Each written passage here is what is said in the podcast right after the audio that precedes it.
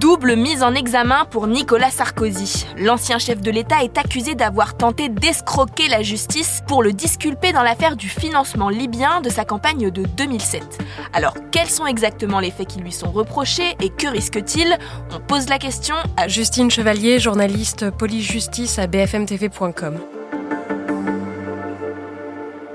Nicolas Sarkozy il a été mis en examen pour association de malfaiteurs en vue de commettre une escroquerie au jugement et pour recel de subornation de témoins, à savoir en l'espèce Ziad Takieddine, un homme d'affaires franco-libanais. Concrètement, la justice estime qu'il existe des indices graves ou concordants, selon la formule consacrée, laissant à penser que Nicolas Sarkozy était informé et avait bénéficié d'une opération montée par neuf personnes visant à faire évoluer les accusations portées par Ziad Takieddine dans le cadre en fait, d'une autre affaire judiciaire.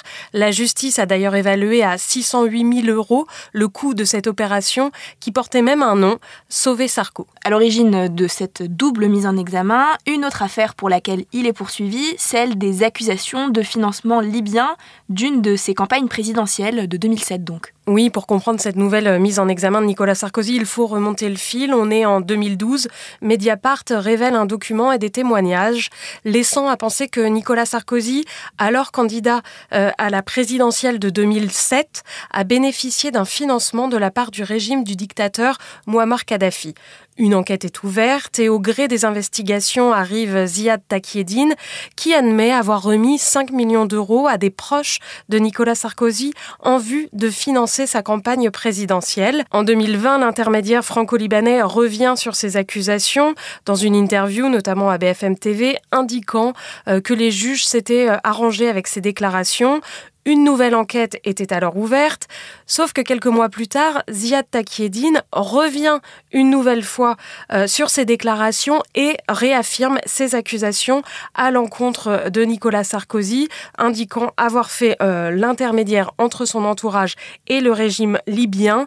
13 personnes, dont Nicolas Sarkozy, vont d'ailleurs être jugées pour cette affaire euh, de financement libyen en 2025. Et comment est-ce qu'il se défend, Nicolas Sarkozy? Nicolas Sarkozy, quelle que soit l'affaire qui le concerne, il nie.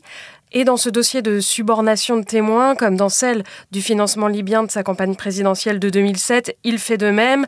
À chaque fois, lui ou ses avocats utilisent les mêmes mots. Il est combatif, il ira jusqu'au bout pour prouver son innocence. Il évoque d'ailleurs euh, un acharnement euh, contre lui, rappelant euh, par exemple en septembre dernier sur BFM TV que cela faisait, je cite, dix ans qu'il était examiné sur toutes les coutures et qu'il n'y avait pas de preuves contre lui. Qu'est-ce qu'il risque exactement? Le code pénal prévoit 5 ans d'emprisonnement pour une association de malfaiteurs en vue de commettre un délit passible de 5 ans de prison. C'est le cas pour une escroquerie au jugement. Pour l'heure, Nicolas Sarkozy est mis en examen, mais il est présumé innocent et peut-être qu'au bout du compte, il ne sera même pas jugé pour ces faits.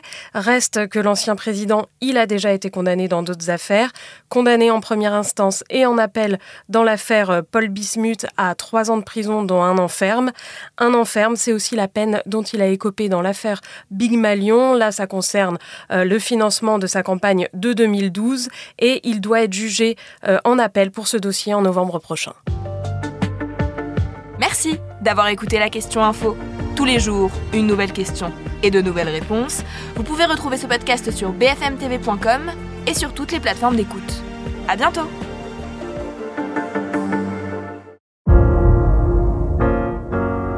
Vous avez aimé écouter la question info? Alors découvrez le titre à la une, le nouveau podcast quotidien de BFM TV.